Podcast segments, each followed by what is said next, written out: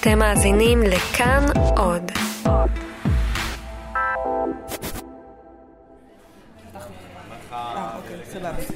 היי, אני דנה פרנק, ואני צליל אברהם. ואתם על חיות כיס. והשבוע החלטנו לא להקליט את הפרק באולפן ולקחת אתכם איתנו למשרד שלנו. ברוכים הבאים לקומה 2 במשרדי תאגיד השידור הישראלי. אז לפני כמה שבועות דיברנו על הפריון הנמוך של העבודה בישראל והיה לנו רעיון. חשבנו, אולי נשאל את האנשים עצמם מה, מה מפריע לכם לעבוד. ובאמת שאלתי אותם. נכון, שאלתי הרבה אנשים מכל מיני ענפים, אה, שאלתי את חברי קבוצת הפייסבוק שלנו, חיות כיס. אז אם שואלים אתכם, מה הדבר שפוגע בפריון העבודה שלכם? מה גורם לכם לצאת מהעבודה בסוף היום בהרגישה של לא הספקת היום כלום? אתם תגידו. והתשובה הייתה, בעצם היו שתי תשובות שחזרו על עצמן כל הזמן. טוב, אי אפשר לעבוד ככה, בואי נחזור לאולפן. טוב.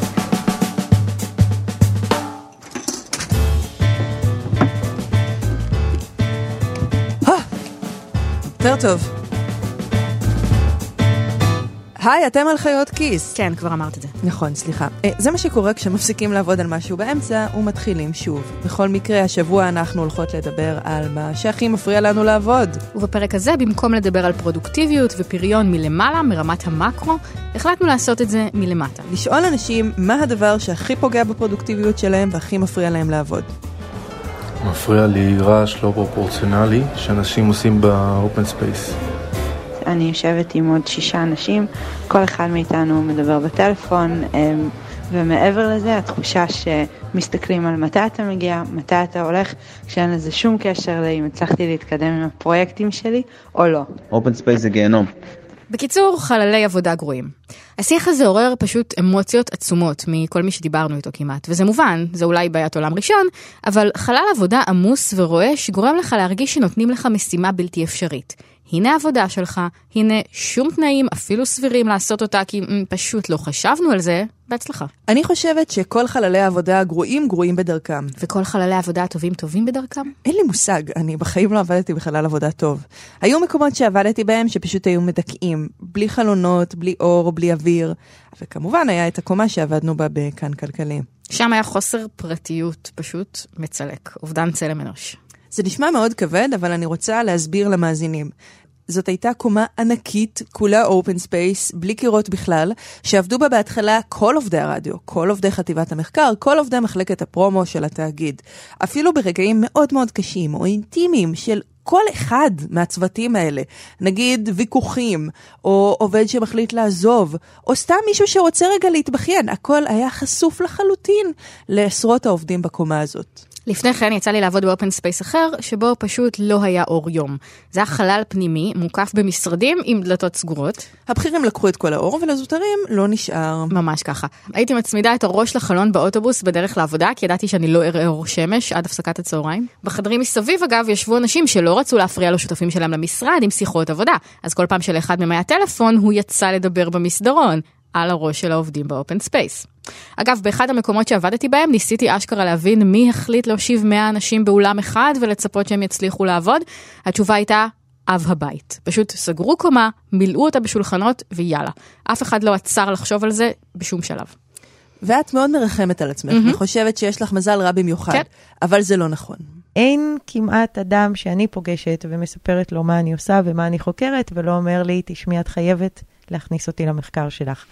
תנאי עבודה הרבה פעמים הם, אה, הם קשים, הם בלתי אפשריים, אה, ואנחנו מרגישים לכודים, לא תמיד יש לנו אופציה. זאת פרופסור שרון טוקר, היא חוקרת לחץ ושחיקה, ואנחנו נחזור אליה בהמשך. אבל קודם, איך הגענו למצב הזה? למה תנאי העבודה שלנו כל כך גרועים?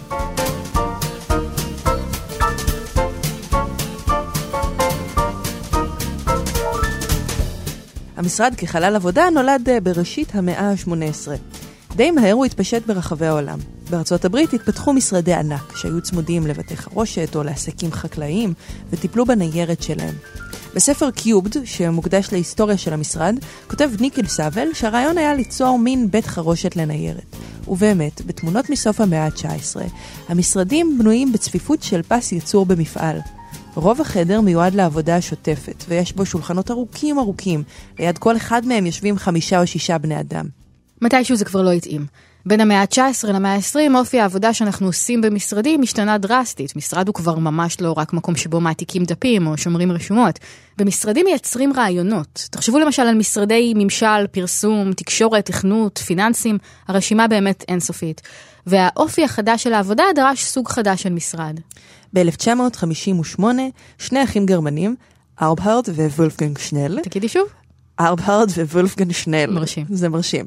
טבעו את המונח נוף משרדי, או בגרמנית, פורולנדשפט. האחים שנל עבדו בחברת הרהיטים המשפחתית שהייתה שייכת לאבא שלהם. הם חשבו שצריך לתכנן את המשרד כמקום שמעודד רעיונות. אז הם המציאו חלל משרדי שוויוני, לא היררכי, שמעודד תקשורת. חלל שבו השולחנות לא בטור, אלא פונים אחד לשני במין ערבוביה כזאת. חלק מהשולחנות פשוט מאוד גדולים ועגולים או מרובעים, בכל מקרה מיועדים להמון אנשים שיושבים יחד, פנים על פנים. בחלל של האחים שנל אין שום דלתות. אין הפרדה בין בני אדם, ואף אחד לא יושב בחדר נפרד, בשם השוויוניות. ואנשים שנאו את זה. תראי, הנה תוכנית הבנייה של הנוף המשרדי. אני רואה פה רק רעש. כן, ב-1958 לאנשים כבר היו טלפונים, והטלפונים לא הפסיקו לצלצל, ואנשים הקלידו נורא חזק על מכונות הכתיבה שלהם, והמהמו תוך כדי, ועישנו סיגריות. בקיצור, הרעיון של האחים שנל לא ממש תפס. אבל זה די נראה כמו החללים שכולנו עובדים בהם, חוץ מהסיגריות. נכון, אבל ייקח עוד איזה 40 שנה עד שזה יחזור. בינתיים, אף אחד לא היה מרוצה מהנוף המשרדי, וזה נתן פתח לבחור בשם רוברט פרופסט, אמריקאי שעבד בחברת הריהוט היוקרתית הרמן מילר. Herman Miller has been providing viable solutions to the problems of change in the office. And as today's secretary moves into tomorrow's world of change, Herman Miller is again ready to meet her very personal requirements and your very important corporate requirements. פרופס ניסה כל מיני כיוונים. אחרי גרסה מוקדמת שנקראה אקשן אופיס 1, הוא המציא את משרד הפעולה 2, אקשן אופיס 2, ב-1968. She needs decor, color, warmth, vitality. She's an action secretary. And she needs action office.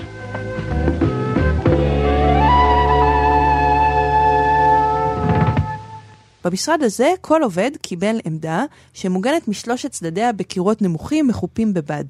קובייה לכל עובד. יכול מאוד להיות שעבדתם פעם ב Action Office 2, או בשמו המוכר יותר, cubicle. כבר ב-1970 סמנכ"ל העיצוב של הרמן מילר, ג'ורג' נלסון, אמר, ואני מצטטת, ה cubicles פוגעות בצלם האנוש של העובדים, הן טובות רק למתכננים שמנסים לדחוס כמות גדולה ככל האפשר של מתים מהלכים, זומבים תאגידיים לחדר אחד. יש לזה שוק ענק. והעובדים באמת שנאו את ה cubicles. תראי איך מתייחסים אליהם בסרטים. במטריקס יש סצנה שלמה שבה ניאו מנסה לברוח בין ה cubicles לפני ש Agent Smith יתפוס אותו. ב Office Space, הסרט הכי טוב בעולם, יש סצנה שבה הגיבור פשוט מפיל את ה cubicle בעזרת מקדחה. הרשימה באמת אינסופית. ה cubicles העליבו את העובדים. הן יצרו נוף עגום של ריבועים אחידים, אפורים או חומים. זה היה מראה שרמז שגם העובדים כולם זהים וברי החלפה, כמו ציוד משרדי. ה cubicles הפכו להיות מזוהות עם מקום עבודה גרוע, עם בירוקרטיה רוצחת נשמה, עם אחידות, אפילו עם כישלון. אבל האמת היא שכשמסתכלים על התמונות של ה Action Office 2, האב טיפוס של ה cubicles, זה נראה די שונה ממה שאנחנו מכירים היום. נכון, כי עם הזמן העיצוב של ה cubes השתנה והלך ונעשה מינימליסטי. פעם היו פינות עבודה שמוקפות במין קירות ארעיים. אחר כך הם הומרו במחיצות שמפרידות את השולחנות אחד מהשני, מפורמייקה או מפלסטיק שקוף. המחיצות האלה נותנות תחושה של פרטיות, אבל לא מבודדות מרעשים. גם החלל לכל עובד הלך והצטמצם. זה נכון, כשאני חושבת על זה, בעבודה הראשונה שלי היה לי שולחן פינתי גדול לעצמי, מקום לספרים, לניירת ולמחשב. היום זה בערך חצי, יש עמדת מחשב קטנה לכל אחד וזהו. בעשור האחרון קרה עוד שינוי. Hey, how's it going? This is our first live video. This is this is Facebook's office. The thing that's notable about it is it's just this massive open floor plan. So here we can we can pan around by having an open floor plan where people work close to each other. Um, it facilitates people sharing and, and communicating uh, about what they're doing, which uh, a, נשמע כמו חלל עבודה מאוד שקט ונחמד, מרק צוקרברג.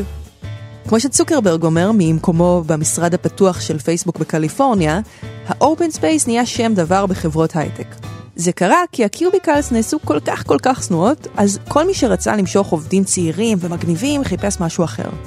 וככה נולד דבר הרבה הרבה יותר גרוע מקיוביקלס, המשרד הפתוח, או באנגלית Open Plan. בעברית אנחנו קוראים להכל Open Space, אבל שימו לב להבדל.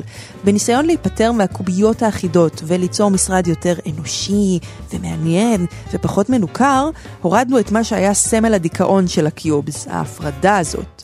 עכשיו, כולם יושבים סביב שולחן אחד גדול, בלי שום חוצץ ביניהם, ממש כמו במאה ה-19. ואם הקיוביקל הייתה סמל כל מה שמשעמם ומדכא בחיי עבודה, המשרד הפתוח נהיה כל מה שמגניב. בספר Disrupted מתאר דן ליונס את עבודתו בחברת הסטארט-אפ האופנתית האבספוט בבוסטון. חלל משותף ענק, מלא בשולחנות עם כל מיני סוגים של כיסאות, כורסאות, ספסלים וכדורי פיזיו, כשבחלל הזה יושבים ביחד כולם, מהמתמחים עד המנהלים הבכירים. מי שרוצה לנהל שיחה פרטית צריך לסגור מראש את אחד מחדרי הישיבות שבבניין, וגם להם יש קירות שקופים. באמת אין מה להגיד, משרד פתוח מצטלם נהדר, וגם מאפשר לממש מלא קפריזות יצירתיות. ובאיזשהו אופן מסתורי, הטרנד הזה גם נורא מסתדר עם המספרים. לפי חישוב של מגזין פורבס, cubicle עולה בערך 3,000 דולר לכל עובד. ישיבה בשולחנות ארוכים, כלומר במשרד פתוח, עולה בסביבות 1,200 דולר לעובד. וכמו הרבה דברים בשוק העבודה, גם במקרה של חללי עבודה פתוחים, הטרנד מתחיל בחברות הייטק ומחלחל לענפים אחרים בגרסה זולה יותר. 70% מהאמריקאים עובדים ב open space, עם הפרדה כלשהי בין השולחנות או בלי. וזה כבר לא ה open space של גוגל עם ספות ומגלשות, כדורי פיזיו, ברזי בירה. מה שעולם העבודה למד מפייסבוק וגוגל, זה שאפשר להושיב את כולם בחלל אחד עם אה, כמה שולחנות שאפשר להכניס, מחשבים, בלי קירות, זהו.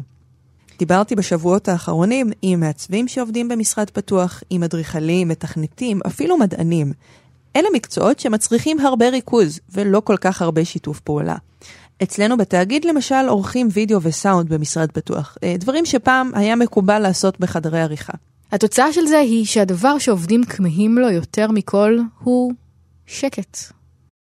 אין לך את, ה, את, ה, את המקום הזה שבו אתה יכול להירגע בלי להיות נצפה כל הזמן. זאת כנרת רוזנבלום, שהיא סופרת ויועצת ארגונית, ויש לה את הבלוג המגניב היחיד בעברית על ייעוץ ארגוני, רווחים. ואין במשרדים ולו מקום אחד שבו אפשר לבכות בשקט, כי גם בשירותים שומעים הכל, הכל. אה, זאת הסיבה שאנשים לפעמים מעשנים, כי אנשים, זה נותן להם, נותן להם אה, סיבה לצאת פעמה, פעמיים, שלוש, ארבע, חמש פעמים ביום, לצאת לעשן ולמצוא להם איזשהו נתיב מילוט. אתה תמיד חלק מי, ואתה תמיד צריך להיות במידה מסוימת עם פסאדה, כמעט בלי מקום להרפות. אבל יש להיות ביחד צדדים חיוביים, כמו שצוקרברג אמר, לפחות אפשר לדבר עם אנשים. מכירה את זה שאת יושבת ב open space ורוצה לשתף פעולה עם הקולגה שיושב שני שולחנות ממך, אז את קוראת לו... רום. והוא לא שומע אותך, רום. אז את קוראת לו יותר חזק. רום. ואת מנופפת בידיים כדי להיכנס לו לשדה הראייה בזמן שהוא באוזניות. היי, הלו. ובסוף את שולחת מייל. ובאמת, האם אפשר להאשים את רום על זה שהוא מתעלם ממך? כל ה open space הזה ממש מונע ממנו להתרכז, וזה נעשה כל כך גרוע, והגעגועים ל cubicle כל כך חונקים את הגרון, עד שהשנה פנסוניק המציאה קיוביקל אישי, שמתלבש על הפנים שלך. את רצינית? מאה אחוז. קוראים לזה Wordspace. זה מזכיר מאוד כיסוי עיניים של סוסים, רק שהוא מיועד לבני אדם. הדבר הזה נראה כמו מסכה שמקיפה את כל הראש למעט אזור העיניים.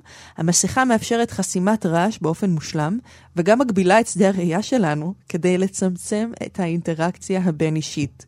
ואם זה נשמע מפחיד ודיסטופי, זה נכון. אבל אנחנו כל כך מתוסכלים מהניסיון להתרכז, עד שאנשים אשכרה קונים את המסכות המוזרות והדיסטופיות האלה, והולכים לעבוד בחללים פתוחים. ובמקום לצעוק על מישהו, אנחנו שולחים מיילים.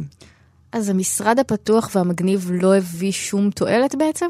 זה גם מגובה מחקרית. מחקר שערכו השנה חוקרים מאוניברסיטת הרווארד, איינטן ברנסטיין וסטיבן טורבן, יצא לברר עד כמה זה נכון. הם לקחו שתי חברות אמריקאיות גדולות שהחליטו לעבור ל open space, ובדקו עד כמה זה עזר להגברת התקשורת הבין-אישית. המסקנות היו חד משמעיות. מרגע שעברו ל open space, העובדים תקשרו אחד עם השני הרבה פחות, לא הרבה יותר, מאשר קודם לכן. החוקרים מצאו ירידה של כ-70% בתקשורת פנים אל פנים אחרי המעבר ל open space, ועלייה של 67% בשימוש במיילים. אז כל הסיפור הזה ש open space מעודד שיתוף פעולה ושיח וזה, הוא פשוט לא נכון? לגמרי. בדיוק ההפך. איך זה ייתכן? אולי כי בחלל עבודה פתוח לחלוטין, אתה לא רוצה להיראות כמי שעומד ומפטפט כל היום. אתה מעדיף להסתכל לתוך המחשב שמולך, גם אם הוא פתוח על WhatsApp Web, דרכו אתה מתקשר עם הקולגה שמולך. וזה יוצר עולם חדש לגמרי של בעיות.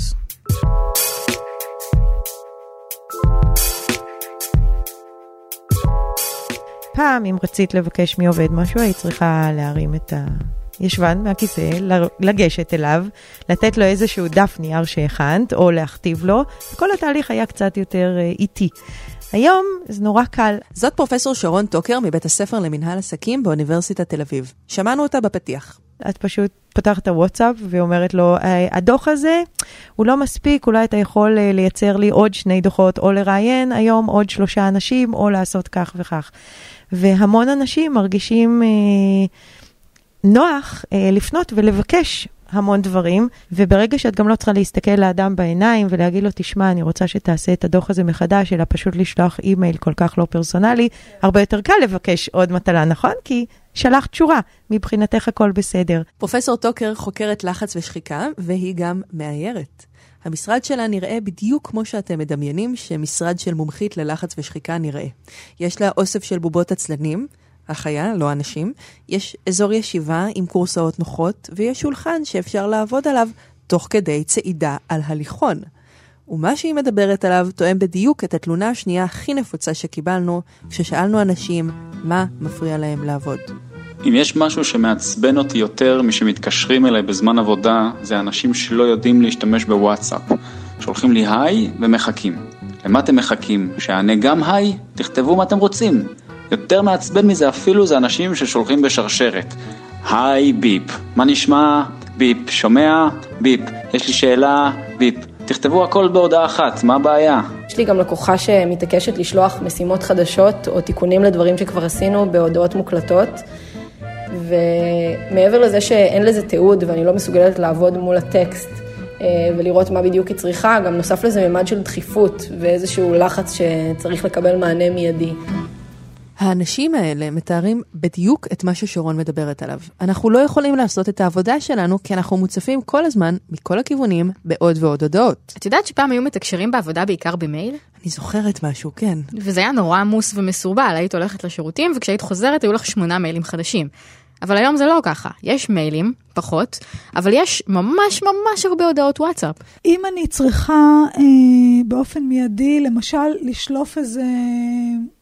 תשלחי לי איזה קישור. בקטנה, נכון? זה לא רציני. תשלפי לי איזה מסמך. כשיש לך זמן, כלומר, עכשיו, אה, כלומר אתמול. כן, זה נכון. אבל מה לגבי לסגור את כל זה לשעה-שעתיים, לסיים את המשימה שלך בלי הפרעות, ואז לעשות את כל הדברים האלה אחר כך? הם לוקחים שתי דקות. זה לא תמיד אפשרי. בואי נגיד שזה תלוי מי מבקש את הדברים הקטנים האלה. תשמעי שוב את כנרת. צריך להסתכל על אנשים ולראות את שפת הגוף שלהם כשמתחיל ההבהוב אה, עם אה, השם של הבוס. זה מאלף, מאלף לראות את הדבר הזה. זה מאוד מאוד מלחיץ. קשת שלמה של מחשבות ורגשות עוברת בהם דרך... אה, אני אענה לו, אני לא אענה לו, אם אני לא אענה לו, מה אני אגיד לו אחר כך שלא עניתי לו? לא, אני רק אענה לו לשנייה, רק אני אשמע מה שהוא רוצה, לא, אני רק אענה לו לשנייה, אני רק אגיד לו. הדבר הזה חולף כמו עננה, ולהחזיר אחר כך לשיחה, זה מאוד קשה וזה תמיד מתערב. ובמובן הזה זה ממש כמו לראות שידור טלוויזיה עם הפרעות בשידור כל הזמן. גם אם המשימה עצמה לוקחת 30 שניות, החזרה הרגשית למצב של עבודה לוקחת יותר זמן. ויש עוד דבר, כל העבודה דרך רשתות חברתיות לא רק מאטה את קצב העבודה שלנו, אלא גם גורמת לנו פשוט לעבוד יותר. אם אני בעצם אה, חורגת משעות העבודה ועונה על אימייל בערב, זה אומר שהעבודה תתקדם יותר מהר. אני כבר אקבל תגובה מהמנהלת שלי, שגם עונה לי בערב. למעשה אני אגיב לה ב-11 בלילה, היא תגיב ב-12, ודברים שהיו אמורים לעשות יום למחרת כבר נעשו באותו ערב. וזה מייצר מצב שבו כמות המשימות היא כבר הופכת להיות לא הגיונית, כי אנחנו עושים עוד ועוד ועוד. לפי שרון טוקר, להתכתב מסביב לשעון פשוט מגביר את כמות המשימות שעומדות על הפרק. אז בעצם כשאני מרחיבה את שעות העבודה שלי ועונה למיילים ולוואטסאפים בלילה, אז אני מרגישה שאני מורידה משימות מהשולחן, אבל אני לא, אני בעצם מייצרת עוד עבודה לאנשים אחרים, ונפח העבודה של כולנו גדל. בדיוק. נציב קבילות החיילים היוצא, האלוף יצחק בריק, פרסם דוח שבו הוא מנה את כל הדרכים האיומות שבהן תקשורת מבוססת וואטסאפ יוצרת ברדק אצל מפקדים צעירים, ולא מאפשרת להם להבחין בין פקודות חשובות יותר לפחות. העניין הוא שזה תהליך שקורה מאז המיילים. כשיש אופציה לתקשר, אנשים לא ישתמשו בה כדי לקצר את שעות העבודה שלהם, אלא כדי לתקשר יותר, וככה יעמיסו על עצמם ועל אחרים עוד משימות. אבל יש לי שאלה. התחלנו את הפרק הזה בשיחה על פרודוקטיביות. לקבל 300 הודעות ביום זה אולי לא כיף, אבל זה נשמע לי יותר יעיל מאשר לקום וללכת למשרד של הבוס שלי כל פעם שאני רוצה לשאול אותו משהו. זה לא משפר את הפרודוקטיביות בכל זאת? תשמעי מה שרון אומרת על זה. עומס יכול להוביל להרגשה טובה של הספקים, של הישגים. דדליין זה משהו שמאוד תורם לפרודוקטיביות שלנו, אבל לאורך זמן, אם העומס הזה קיים ובעצם הופך להיות כרוני, זאת אומרת, לא משנה כמה תתאמצי, תמיד תהיה עוד מטלה אחת אחרי שתשיגי את המטלה הזו, קצת כמו סיזיפוס שמנסה לגלגל את הכדור במעלה ההר, אז אנחנו מתחילים לראות את התשישות שמתפתחת. כלומר, כן, יכול להיות שבחצי שנה או השנה הראשונה שלך בעבודה עם הוואטסאפ צמוד והמיילים באמצע הלילה, יהיה לך הספק מדהים. אבל אז הוא עלול לרדת ומהר. שרון ערכה מחקר גדול בשיתוף הפרקליטות על שחיקה ועומס בעבודה, ואלה היו התוצאות שלו. כמעט כל עובדי הפרקליטות דיווחו על לחץ מתמשך בעבודה. בין היתר כתוצאה מהתקשורת האינסופית שהטכנולוגיה מזמנת לנו. כתוצאה מהלחץ המתמשך, 20% מעובדי הפרקליטות חושבים לעזוב את מקום העבודה שלהם לעיתים קרובות או קרובות מאוד. שרון העירה שיש מידה מסוימת של אומץ בחשיפת הנתונים האלה מצד הפרקליטות. בסך הכל, הם היו יכולים להמשיך להתנהג כאילו הכל כרגיל, אבל הם בחרו לחשוף אותם. ובעקבות תוצאות הסקר, הודיע משרד המשפטים כי יאמץ אמנה למניעת שליחת מיילים אחרי שעות העבודה. התיאור של שרון לשחיקה נשמע מאוד מוכר, למרות שהיא מתארת שחיקה שאמורה להגיע אחרי 40 שנות עבודה. שילוב של תשישות פיזית, כשאת קמה בבוקר מרגישה עייפה, שאין לך אנרגיה, אה, כאילו שלא ישנת בלילה. אה, תשישות שהיא קוגנטיבית, חשיבה קצת קופצנית, לא... קשה לי להיזכר בדברים, אה, לא מרוכזת, ותשישות שהיא גם בין אישית, זה אומר שאני עייפה רגשית, אין לי כוח להראות חום לאנשים אחרים, אני בעיקר רוצה לסגור את הדלת ושלא יפריעו לי. אז בעצם מה שקרה זה שעברנו לחללי עבודה שאי אפשר לעבוד בהם, ואז ניסינו לפצות על זה על ידי וואטסאפים ומיילים, וזה הפך את הכל לעוד יותר גרוע. כן. מה שאני לא מבינה זה איך זה יכול להיות שזה ככה. זאת אומרת, אני יכולה להבין בצער שלמקום העבודה לא אכפת מהרגשות שלנו, מחיי המשפחה שלנו. אוקיי. אבל צריך להיות עיוור כדי לא לראות מה הנזק של זה עבור מקום העבודה עצמו. לא משתלם לכל החברות האלה, אפילו בשביל שורת הרווח שלהן, פשוט לבנות קירות. כבר דיברנו על זה שמשרד פתוח זה דבר הרבה הרבה יותר זול מ cubicles, וגם cubicles זולות בהרבה ממשרדים. שאלתי את רענן שטרן ממשרד האדריכלים ראסט, והוא אמר שזה מאוד משתנה ממקום למקום, אבל בגדול, העלות של בניית חדרים נפרדים מול open space... מדברים גם על... אה... עבודה שתעלה לפחות בין 10 ל-20 אחוז אה, תוספת יותר, ובנוסף לזה אלמנטים כמו מחיצות, שיוסיפו עוד כמה אלפי שקלים לכל יחידת חדר כזאת. ואגב, רענן אמר לי שיש אין ספור דרכים לעשות open space מאוד נוח, עם אקוסטיקה טובה, בין היתר בעזרת שימוש בטקסטיל, בווילונות, בבחירת סוגי הרצפות והתקרות, אפילו בגופי התאורה. אבל הפתרונות האלה מאוד מאוד יקרים, ואנשים חוסכים עליהם. ומה עם הטווח הארוך? זו לא השקעה משתלמת לטווח הארוך? יעלה להם כסף לבנות, אבל לעובדים ייתנו יותר. אז זה כבר קשור לשינויים אחרים שקרו בעולם העבודה במקביל לוואטסאפ ולקיוביקלס. גם אם המנהל יחליט לשכנע את המנכ"ל, להשיג תקציב, להרים קירות כדי שהעובדים יהיו מרוצים, עד שהוא יעשה את זה, העובדים האלה כבר לא יהיו שם. אפילו המנהל עצמו כבר לא יהיה שם. ואז ארגונים אומרים לי, ולפעמים בצדק, אוקיי, נכון, קשה לעובד, אבל בסדר, אם יהיה לו קשה מדי הוא יעזוב, ועובד אחר יתפוס את מקומו. והרבה פעמים זה נכון, באמת עובד אחר תופס את מקומו. עובדים וארגונים כבר פחות מרגישים מחויבות הזה כלפי זה, כי די ברור מבחינת החוזה הפסיכולוגי שהעובד לא בהכרח יישאר בארגון הרבה מאוד שנים. את יודעת, הזכרתי קודם, כשדיברנו על המשרד הפתוח, את הספר של דן ליונס, Disrupted, אז הוא כותב שם על עוד משהו מעניין. הוא כותב שהעבודה בחברות הייטק נעשתה כמו גיוס לצבא. אתה נותן את הנשמה שנתיים-שלוש, מתאבד על המשימה, ואז אתה כל כך שחוק ותשוש, שאתה מתפטר פשוט כדי לקחת פסק זמן. עכשיו, אין לי מספרים שמוכיחים את זה, אבל אני חושבת שזאת בעיה שמזינה את עצמה. סביבת העבודה שוחקת את העובדים, הם מתפטרים ונוסעים לטיול במזרח, ומה שמקום העבודה לומד מזה הוא שאין טעם להשקיע בהם, כי הם ממילא באים למעט זמן, ואחריהם יבואו אחרים. אולי זו הסיבה שהשינוי מתחיל לקרות דווקא במגזר הציבורי. אה, הפרקליטות, שגם עשתה מהלך אה, נפלא ובעקבותיו אה, משרד המשפטים באמת כבר מתחיל לדאוג לנושא של איזון בית עבודה לכל העובדים, ועכשיו יכול להיות שיהיה מהלך כזה בכל משרדי הממשלה. זה הולך לשם כנראה. העולם דוחף לשם והעובדים מתחילים לדרוש יותר התחשבות ויותר מענה לצרכים שלהם, אז השינוי מגיע קצת יותר מלמטה.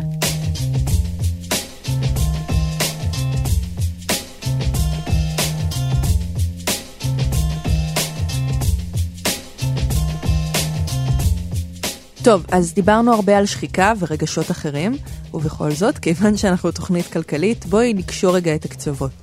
פריון העבודה הנמוך בישראל הוא נושא שדיברנו עליו כמה פעמים בפרקים קודמים, ודנו בכל מיני סיבות אפשריות לו. פריון העבודה בישראל עומד על קצת יותר מ-37 דולרים לשעת עבודה. טיפה יותר מיוון, טיפה פחות מסלובקיה, הרחק מאחורי גרמניה, ארצות הברית וצרפת. 11 דולרים פחות מממוצע ה-OECD. ובדיונים על הפריון מדברים הרבה פעמים על בירוקרטיה, מוסר עבודה, טכנולוגיה ותשתיות, וכל הדברים האלה חשובים, אבל כששואלים את העובדים עצמם מה הבעיה, זה מה שהם אומרים. הרוצחים השקטים של הפריון, לדעתם, הם ה-open space, ה-outlook וה-whatsapp. אז כמה זה באמת משפיע על הפריון שלנו? האמת שאנחנו לא יודעים. אבל מה שהעובדים עצמם מספרים רומז שזה משפיע. במחקר של מחלקת הכלכלה באוקספורד, 53% מהנשאלים אמרו שהם פחות יעילים כשהם יושבים בחלל פתוח. לפריון נמוך יש הרבה תוצאות כלכליות מצערות, לא ניכנס לזה, אבל אחת חשובה במיוחד לדעתי היא כמות השעות שאנחנו עובדים. לפני כמה חודשים היה ראיון בדה מרקר עם קובי בר נתן, הממונה על השכר באוצר, והוא אמר בריאיון הזה, כרגע אנחנו לא רואים איך קיצור נוסף של שבוע העבודה יתמוך בפריון. מה שקורה בעצם זה שאנחנו מייצרים מעט מדי בכל שעה.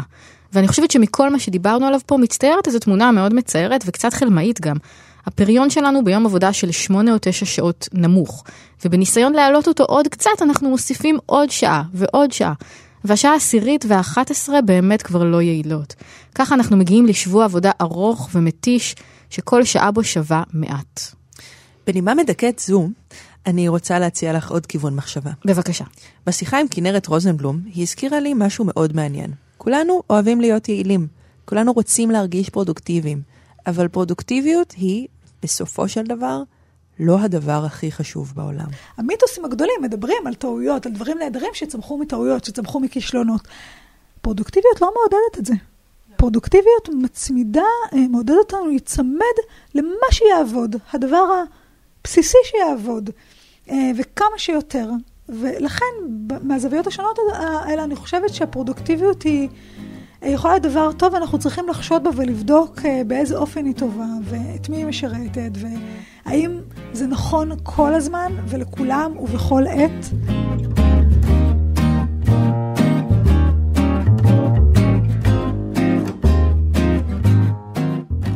אנחנו היינו חיות כיס, הפודקאסט הכלכלי של כאן, אני דנה פרנק. אני צליל אברהם, את הפרק הזה ערך רום אטיק, עורך הסאונד שלנו הוא אסף רפפורט. תודה מיוחדת הפעם למנור בראון ולשני טל שסייעו בתחקיר. איך נראה חלל העבודה שלכם? אתם מוזמנים להיכנס לקבוצה שלנו בפייסבוק ולספר לנו. אפשר לשמוע אותנו בכל אפליקציית פודקאסטים ובאתר כאן, וגם בספוטיפיי. תודה רבה שהאזנתם, ביי ביי.